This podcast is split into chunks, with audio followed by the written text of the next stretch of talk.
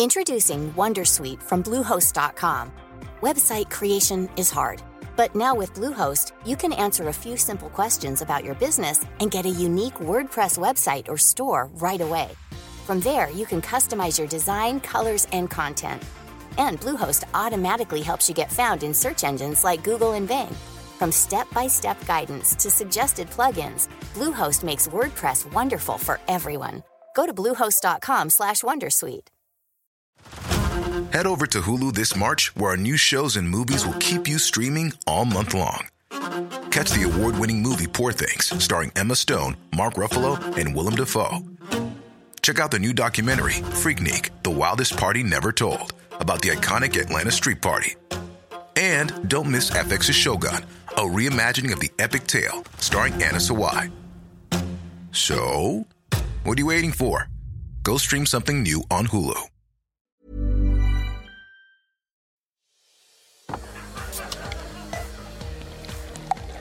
The Ad News Podcast, the podcast that celebrates the industry's penchant for a sociable drop and a chat. Welcome to the Ad News Podcast, recorded at Forbes Street Studios. I'm digital editor Lindsay Bennett, and today I'm joined by journalist Josh McDonald to talk about the biggest stories across Adland this week. How are you today, Josh? Yeah, I'm not too bad. How are you? Great. Absent today is our editor, Pippa Chambers, who is on a plane to the UK right now. But later, Stan CEO Mike Sneesby will be joining us to talk all things streaming. It was another big week over at News with the departure of Carat CEO Paul Brooks, who has been at the helm of the agency since September 2016. We'll discuss his move more shortly. We'll also be talking about my interview with McCann's recently appointed CEO, Nick Taylor, who unpacked her bold plans for the agency. And Josh will be sharing his thoughts on Ten's new streaming plans and programming deals, which was revealed this week. Firstly, to start off with, Paul Brooks. His departure came as a shock to the Ad News team. What's your view on his departure, Josh? Yeah, look, I mean, it was certainly shocking. Um, you know, it came out on a, I think it was a Friday, and uh, I, you know, the first thing was sort of, right, okay, what's going to happen here? You know, how quickly is Dentsu going to move to replace him? And I'll come back to that. But look, I think first and foremost, it's no secret. Look, it's been a tumultuous year for uh, Carat under the Dentsu Aegis network. I think some sincere, sincerely like. I mean, they're global, but they're big account losses, um, which have been Mondelez, um, which was you know around that forty million dollar mark. Uh, Adidas went as well as part of a global review, um, which I think was only about two million, but still, it's another account, big name. And I think both uh, losses, you know, they were they were big ones for Group M with uh, Mindshare and Mediacom taking them respectively. Um, but you know, they've also picked up a few smaller ones as well. Like that's not to say that the global accounts are the be all and end all. They had um, they had Grill'd, Beacon Lighting. Um, they retained uh, L'Oreal, I believe. Mm-hmm. Uh, and then, you know, Microsoft and the Western government were also retained, you know, with IPG coming on uh, as part of uh, IPG's uh, initiative coming on as part of the account with the Western government, that is. Um, look, I don't know. It was a shock. Um, I think there's some reasons behind it. There's a couple of big losses there. There's, you know, there's wins, but they're not, they're not substantial wins. You know, I mean, I, I wouldn't say Grill'd is on the same level as Adidas. You know what I mean? Like it's. Mm. it's And there was there. also Disney, which wasn't quite a loss, but Dentsu built a bespoke unit for it, which kind of indicated to us that maybe there wasn't a strong connection with Carat anymore.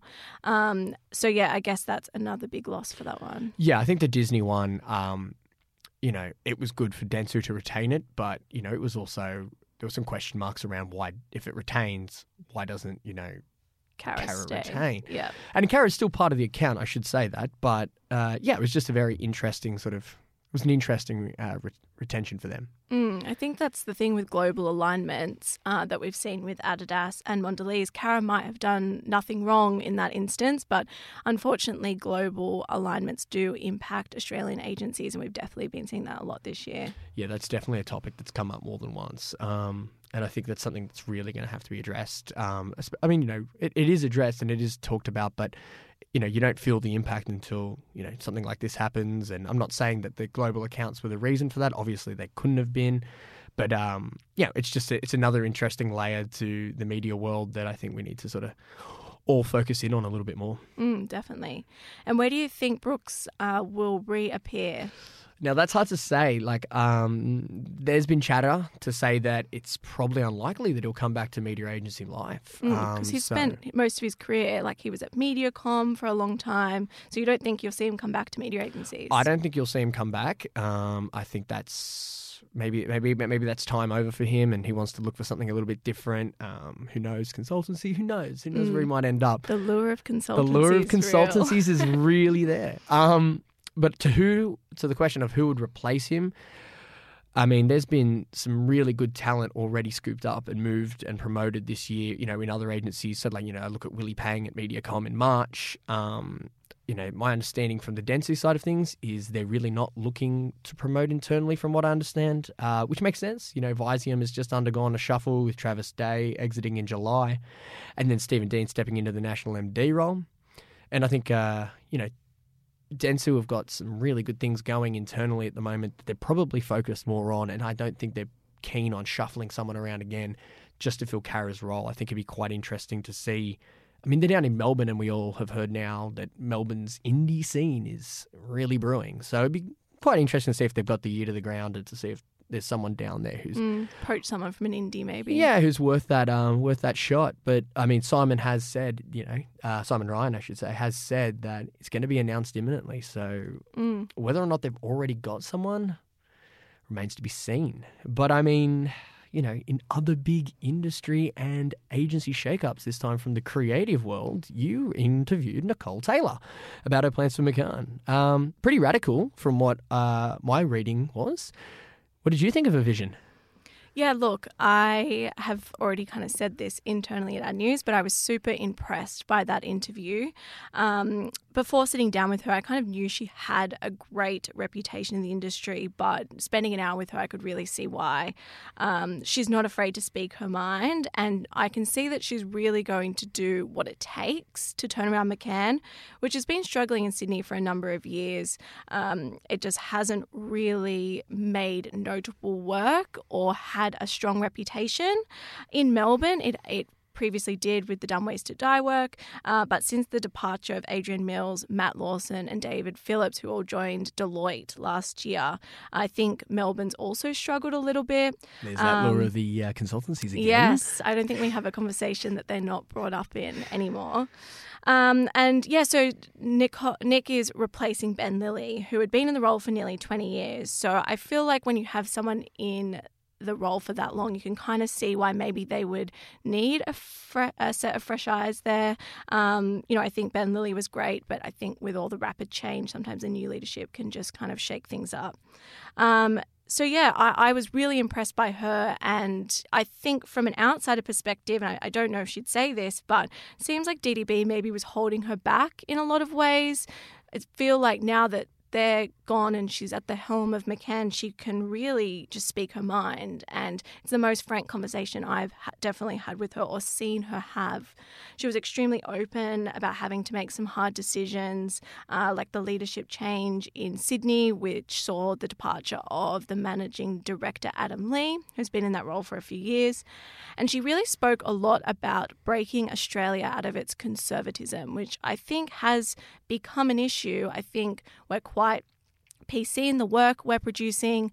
Um, Josh, I know you would have experienced this as well, but as a trade press journo, you go into these interviews with these big CEOs uh, and these senior execs. That should be an amazing, amazing interview. And you leave feeling just a little bit disappointed and they fall short because they're too scared to say anything, to have an opinion, to stir anything up. And I think that's actually gotten worse in my three years here. Um, I kind of cover the major holding groups like WPP, Publicis, Omnicom, and I think increasingly their tentacles are, you know, around the execs Yeah. and they're there you can almost feel the pressure in the room to say the right thing and Nicole's honesty about the industry about the challenges she faces about being a woman in the industry which was really interesting just refreshing and I really hope other leaders read that and go you know what we don't have to all be shit scared to actually say how we feel and talk about ourselves from a human perspective rather than you know talking about the company that I could read on the company website and just towing that company line.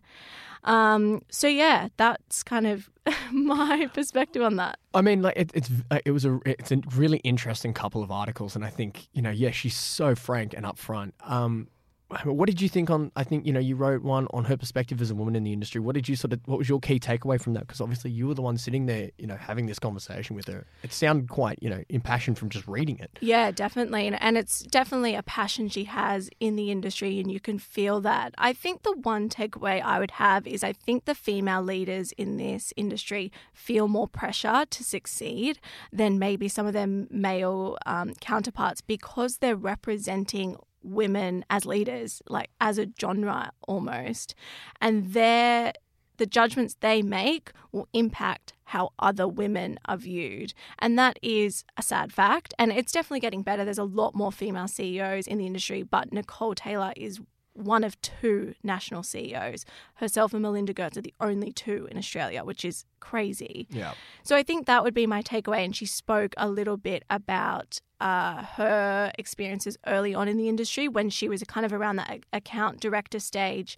And she remembers being overlooked for positions because she assumes that they thought she was going to leave and have a baby. So, you know, there's some of that old age um, issues that she's faced, but she's also overcome them to be on top. And yeah, I think she's an amazing leader, and it doesn't really matter if she's male or female, but she just happens to be female. Mm. Um, but enough of the Nick Taylor Kool Aid. We don't want to sound like an ad for McCann over here. Uh, there was a big report in the Oz this week about 10 streaming service All Access, which Chief Content Officer Beverley McGarvey uh, revealed will launch probably in December this year. She also said Pilot Week will be back despite some backlash, and it will re- renew The Bachelor, which I'm very excited about, and outlined some more plans for the Big Bash League. Josh, what did you find most interesting about this report? Yeah, I mean, first and foremost, it's the name, right? Like, it sounds so small and a point that I don't think was brought up, but seeing 10 all access in there besides CBS, I mean, especially with all the chatter that is, you know, um, CBS is going to become the overbearing parent that 10 doesn't want. It's going to be locked in its room while, you know, CBS makes the plans for the week. I mean, to see the 10 in front of it, that's a really good thing. And I think that's a good thing for 10. I think that's a good thing for the market. I mean, you can't be out there against 9 now and 7 plus without your brand name in there. I think that's just key. And I think that was a really good thing. And it was good to see, um, you know, Bevan 10 knocking back rumours um, and then coming out and being really forward and saying, no, look, this isn't the case. It's in December. That's the launch. Now you know. And yeah, I think yeah, I think that's the key takeaway for me is the first part. Um, but as a second part, I think the obvious one f- really is you know the impact on taking it away from a, is it now an SVOD service or is it a BVOD service? Mm. I don't I, you know, and that's a big question that I'm sure they'll they'll answer. But yeah, that was a key takeaway for me. What does this mean for Ten's you know footing in the streaming universe in Australia. It just, uh, yeah, left a little bit up there. Mm. Yeah, and I think that's something that we'll see more. I think 10, you can just see by this one article that they're maybe getting their execs prepared to be in front of the press a little bit more, mm. which is good because we know over at Ad News that they have not been as strong in the press as 7 and especially 9. Mm. Um, but what do you think these kind of programming and streaming deals will mean for 10? Yeah, I mean that's and this is where it starts to get interesting, right? And obviously we've got Mike coming on later, and I'll definitely speak to Mike about that. Um, but looking at uh, what CBS has, especially so- Showtime in the US, um, as we know, uh, you know, Mike and Stan have that tied up out here, and CBS also has a lot of other premium uh, products in regards to you know dramas and you know other TV programming that's you know on SBS. It's been elsewhere, uh, so you know while in the US they claim to have tens of thousands, they do have tens of thousands of shows and episodes. You know, is it going to be tens of thousands out here? Be hesitant to say yes. Um, for me, you know, I'm really just hoping they've got every season of NCIS so I can go back to binging that. But um, yeah, no, that's probably my thought there is, yeah, what does this mean for those out here who have already been playing ball with CBS? Mm, mm. And what about the local side of their content strategy? I think I've heard you refer to it as quarter five. Yeah, quarter five is really cool. So I actually uh, I've heard that um, you know bounced around a bit from media guys, um, a few people at ten. it's a real fun little phrase that they're calling uh, their summer lineup. I kind of like it. Um, it's essentially the Big Bash alternative. Uh, not a bad concept, um, but for me, this is just going to come down to content. Mm-hmm. This is all about, you know, well, I mean, it's about really, really good programming, and some of which we've already seen this week with uh, Sunday Night Takeaway. Yes, I heard you're you're a fan. Do you want to tell yeah, I mean, the listeners about it? yeah, I mean, it's based off the insanely popular, and I mean insanely popular, Ant and Dec version called Saturday Night Takeaway. And Ant and Dec are a comedy duo who, much like uh, Dr. Chris and Julia Morris, host I'm a Celebrity, Get Me Out Here in the UK. So if done well out here, uh, well, I mean, you've just really, I won't go into it, but just go on YouTube, look at the views they have, look at the popularity they have. You'll get a pretty good picture for what 10 could have if it pulls it off correctly. Um, Dancing with the Stars is back. That's pretty interesting. I mean, people love that show. It's a time tested format. Sure, it went off the air, but if you do it right, just like anything, it can come back and have a resurgence. And then uh, the cha- changing rooms, which I don't think I was really ever in. I think I've ever seen. I mean, I know of it. I've had it, you know, chatted to me about before. I'm just not really into home improvement. Um, if you look at my room, I'm not even into my own self improvement. but uh, look, you know, I have to tip my hat to Ten here. Um, I really like that they're coming out hard. They're coming out with their gloves on, and they're punching really hard in regards to their programming, and not, you know, not letting bat and ball or racket and ball, whichever one you're going to watch over summer, you know, get in the way of their content and let summer slip away. But I think my point, you know, it remains clear. It's got to be really, really good content. Mm. And then on top of that, you know, as you said, you're happy about Batchy coming back, Survivor's back. Um, the only thing I will say, and I know uh, we mentioned this last time, um, so I won't go into pilot week too much, but I think the viewers, unlike us here in media, they we, we they can tend to forget things a little too quickly. And I would just say, tell us who won pilot week, tell us Yeah. who's on TV. Like you know, I mean, you know, even when you watch a show and you fall off it for a couple of weeks, it can take you months to come back. You know, even like on Netflix or whatever it may be. So.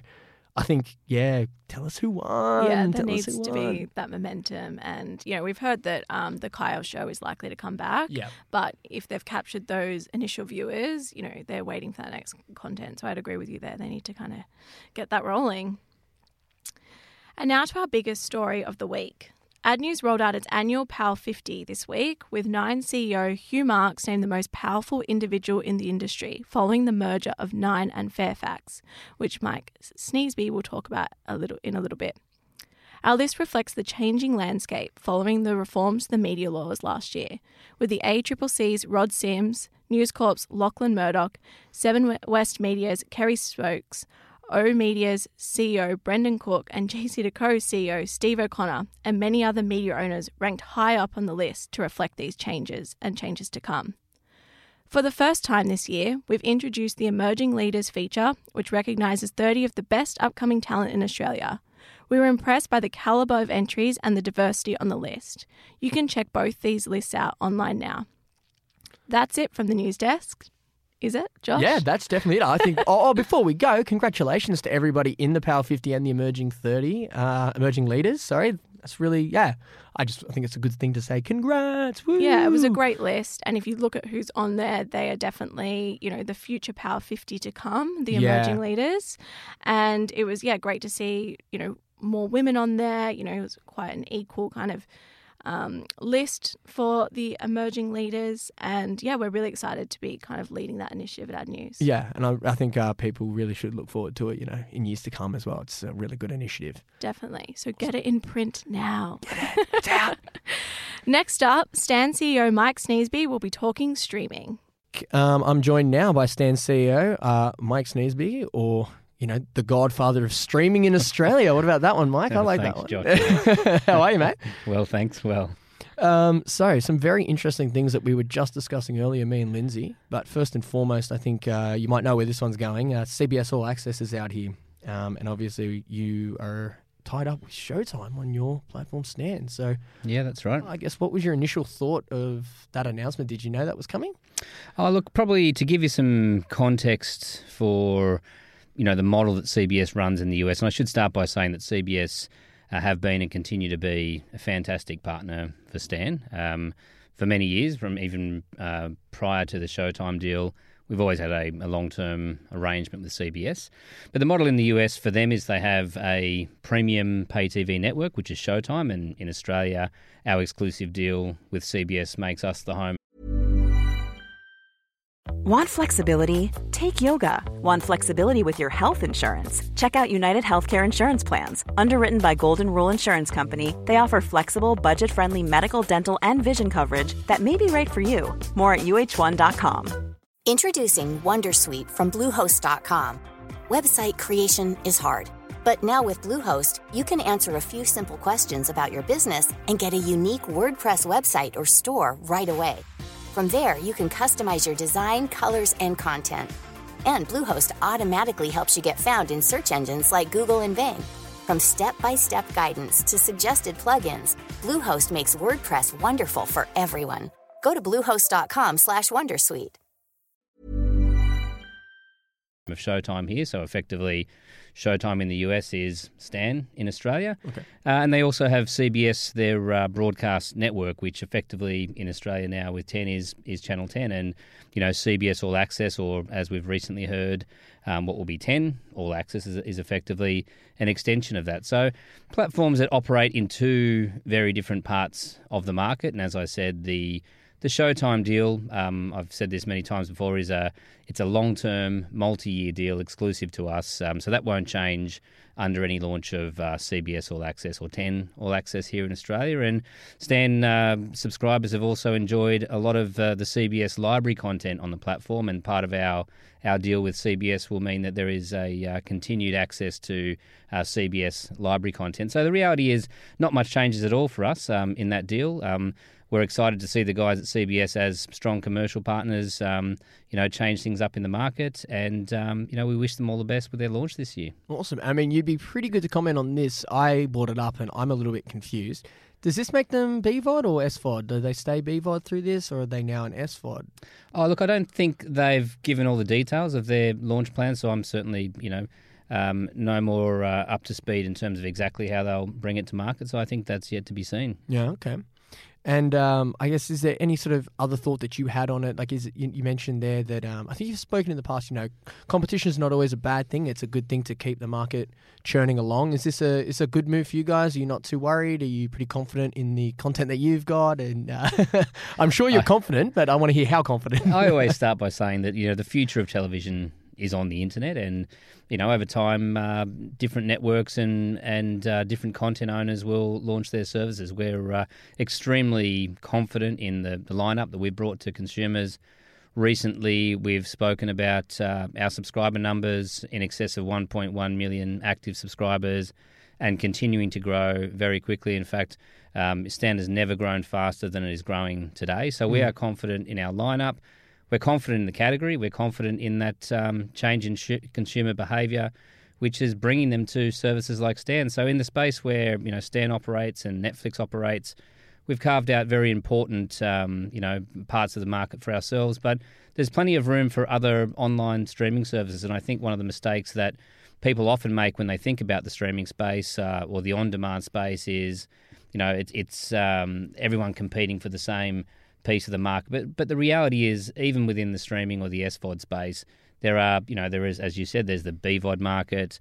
Um, there's your catch-up TV, your subscription video on demand, and where Stan fits in that market alongside Netflix really is in in um, premium. What what has typically been the world of you know premium pay TV content, big big shows, the, the kind of shows that you've seen on Stan from Better Call Saul, Billions, Twin Peaks. This year with uh, Sacha Baron Cohen's Who Is America big budget shows like that, which um, really move the needle for a subscription business like Stan. Awesome. And uh, I guess to the point of Netflix, uh, there was a lot of furor. Um, if you just read, if you just popped onto Reddit, people were going nuts. But I mean, that's any day on Reddit. But they started showing promos for their own TV shows and content at the end of their, you know, once you got to, I think it was three episodes or something like that. Once you got to mm. the end of that, they started showing promos, and people immediately thought, um, oh crap, they're showing ads. They're gonna they're building up to show ads. Uh, I'm out. I'm running. Uh, you had some pretty interesting thoughts uh, on that. Yeah, look, I think um, if you have a look at any um, on-demand platform and Stan and Netflix, you know, no different. A very important part of um, bringing content to your own audience and, and building engagement on your platform is promoting content which is either on platform already or which is which is coming up. And you know, in the past, that has been largely limited to the the carousel, as Mm. you've known, it, that big. Uh, that big broad carousel at the top that t- typically rotated around and showed different content, and now that's moving into video carousels and the same kind of promotion um, techniques, uh, you know, being developed further into things like you know video promos that sit at the end of you know watching a set of uh, a set of uh, episodes in your favorite series. So look, I think you know if you have a look at the yields that come from advertising, it's very hard to make ad yields stack up. Uh, alongside of subscription dollars, and so I think it's unlikely that we're going to see a big move of premium SVOD um, players into a you know a commercial advertising model. But I think the kinds of technology and platforms that have been used typically in advertising to ensure that content is you know both relevant and targeted to individuals and and uh, specific audiences, those kind of technologies make sense. Uh, in promoting your own content on platforms. So, making sure that if you want to promote your next big show, that you're promoting it to exactly the right audience. And underlying that technology, as I said, there's not a lot of difference to that um, and the way you serve up a promotion of your own content to how you might serve a commercial ad. So it's no surprise that people might put two and two together, but I think the reality is we're unlikely to see the uh, you know premium subscription video on demand market move towards advertising anytime quickly. I know that's not going to be uh, you know music to the ears of uh, advertisers and people in the advertising in- industry because I often get a uh, you know a tongue in cheek nudge as to you know when we might put an ad up on platform, but um, you know I'm happy to say that that's uh, certainly not something that's in our sights. What about the promo element of it? Any thoughts there? Oh, look, we're always looking for better ways to, you know, deliver the promotion of, of our content. As I said, if you if you get on Stan today and you know you look in our, our carousel, you'll see we're always promoting upcoming shows, um, shows that are soon to launch on the platform, where you know a trailer will be attached to it. So, if that moved into um, you know a different mechanism that um, saw it running in between episodes, then you know don't be surprised to see that. And uh, pretty small piece of news earlier this year. I think it was Nine and Fairfax merged. Was it? Was it those two? Yeah. Um. And well, you're uh, you're kind of like the the kid in the middle there. It was a little bit. Uh, was it an interesting time for you? I mean, I, first and foremost, I'll definitely have plenty of questions for what this means for Stan, but I'd like to know your reaction when it all happened. Oh, look, I think, uh, and I, I said this, you know, around the time it was, um, I think, uh, you know, a, a merger that brought together two great media companies and, um, you know, has created or will create, um, you know, a single media company which is stronger, you know, with the two businesses together. For myself, you know, we've been a 50-50 joint venture uh, between Fairfax and the Nine Entertainment Company since the beginning, and you know, I've I've always said that uh, the the cooperation, the commitment, and you know, and the level of aggression at which you know both Nine and Fairfax have invested into the the streaming space has been one of the key factors of the success um, of Stan. And now bringing those two businesses together into a, a single media company, again, it doesn't change the you know the assets that we might get access to under you know having a great uh, shareholder like either Nine or or Fairfax, but certainly having parent companies that are stronger together um, is beneficial. You know, and I, and I think as the the industry has unfolded, or I should say, you know, as regulation has unfolded in the industry, I think there was a lot of um, impatience and speculation for a long time around um, if and when government regulations uh, might change in the media industry, and an expectation that you know as soon as those laws change uh, or regulations change, that there was going to be a you know a spate of um, M and A.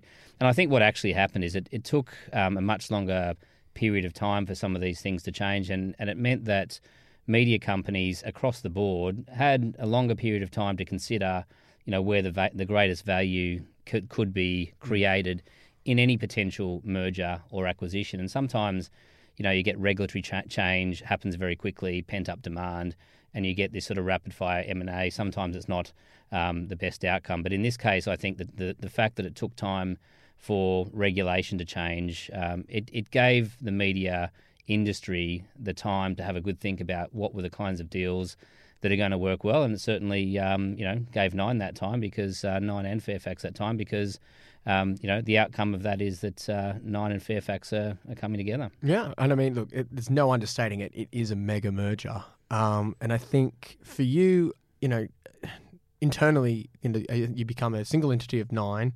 You, but you're also very separate from the nine business. You remain Stan as it is. Um, I guess for you internally, uh, there's you know Hugh. Um, you know Hugh has thrown around his plans and his ideas, and he's very much confident that you know you'll continue to do what you're already doing really well, which is build subscribers.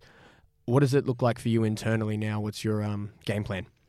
Look, I think first and foremost, um, it is it's it's about continuing that momentum. I mentioned a bit earlier that uh, Stan has never grown faster than it's growing today. The you know the market um, continues to grow well, but our our growth of subscribers is accelerating, and so first and foremost, it's you know keeping our eye on the ball. As I said, with uh, crossing the 1.1 million active subscriber mark, all eyes on 2 million subscribers now as we continue to grow that business.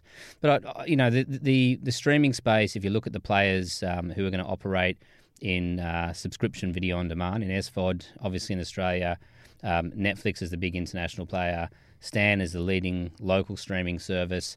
We do operate in a market which, um, you know, is full of international players, and we've mm-hmm. we have consistently viewed our strategy and how we approach the market um, in a way that positioned us as a leading local player, but in a category of international players. And that means our investment has to be at the right level. Um, our level of commitment and aggression in terms of um, building our base has to be at the right level. Um, and we're going to continue to keep all eyes on that. And I think in a in a structure where Nine and Fairfax have come together, it does start to give us greater optionality. Um, you know, under you know a single um, stronger media business as this international market sh- shakes out we want to have options, and you know I think this deal gives us greater optionality than we've ever had before, and it gives us greater strength in our parent company to leverage um, into building our base. And I mean, you know, internally, are you boosting, you know, the people you've got on in, in the office? I mean, I think I've seen a couple of jobs going up. Um, not, not that I'm looking, I'm just uh, I have noticed them. hey, if you, if you, want to slide your CV across, yeah, just just really quite. If you hear paper rustling, it's just I drop my notes. Um, but yeah, look, I mean, what does it look like internally for you guys? Is it about boosting numbers? You know, not just those subscribers, but making that team stronger? Is there a uh, look? No, our, our our business model is one that scales really well in terms of you know staff numbers. I think it's certainly something that uh, you know those who look at the business model, analysts in the market, um, and those who invest in in this particular category, they like the fact that this is a very scalable business model, and that is the case. You know, we're uh, we're about sixty five to seventy staff uh, at Stan. We've been that number, you know, for the last sort of twelve to eighteen months. We haven't grown a lot in the three years um, since three and a half years since we've launched. It's been a um, a number somewhere between around fifty at the start up to 65 to 70 today. So, you know, if we double in size, um, you know, we may increase our headcount by a small amount, but it doesn't increase dramatically. Um, mm. Um, it certainly doesn't need to scale like a traditional television business. So, yes, we are hiring for a couple of roles at the moment. Those are, you know, roles that are filling particular needs that we've got within the organisation. Certainly, as the business grows in scale, your focus changes as well, and, and the kind of roles that you need in the organisation change over time. So, you know, that's part of what you're seeing in market today. Okay. And I mean, the final content, uh, oh, I've already let it slip too early. Final uh, question around strategy is your content strategy. Uh, last time we spoke, it was very much about you know some good local, uh, locally developed content, some great deals with MGM, some you know home of Bond. Uh, you know, for you, is it you know just pushing that local side of things? Is it developing your own Stan originals? And I'm always going to ask this because I don't think you'll ever hear me not ask this to you. Some sport. well, let's come to that a bit later. Yeah. But um, look, to begin with, you know, as our platform has you know has grown, as our subscriber base has grown, uh, as our relationships with the Hollywood studios have grown, uh, our, our deals have become bigger and much more strategic. We already talked about the the CBS relationship with the exclusive Showtime mm. output deal. Recently, we announced uh, an exclusive deal for MGM output here in Australia, and a similar deal for Starz output here in Australia. Those those deals are part of um, you know that scaling up of our strategic content relationships with the Hollywood studios.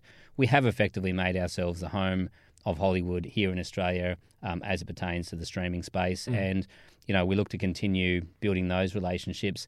Our local original productions um, also play a very important part of our lineup here in Australia. But, you know, the, the, the commercial model and the business model for producing local content is quite different. It is expensive in terms of a you know on a per episode rate for producing local productions, and it is very cash intensive in terms of you know having to put those dollars right up front when you put a uh, a show into production, and for those reasons, it's unlikely that you know we will scale our original production slate beyond a certain point.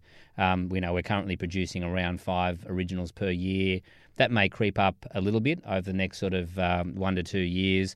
Um, but ultimately, it's in that kind of ballpark. And what that does for us is creates a you know a unique proposition. We are the only streaming service here in market who is making a you know material and significant investment in locally produced um, original um, productions. Uh, and that's in terms of um, SVOD services here in Australia. Uh, that's a unique proposition in terms of how we take it to market.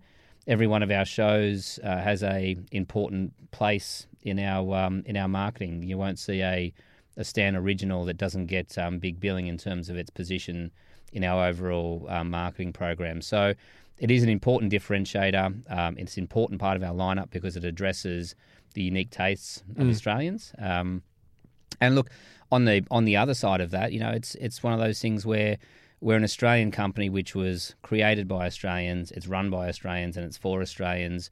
Um, our revenues come from the hard-earned dollars of Australians, and so there's also a certain level of onus um, on a company that you know that uh, extracts its revenues from Australians to put that back into the industry and to develop the industry. So, you know, for the for all the reasons I've said, um, including the fact that um, you know it's an important um, contribution that we make back into the industry that we're a part of.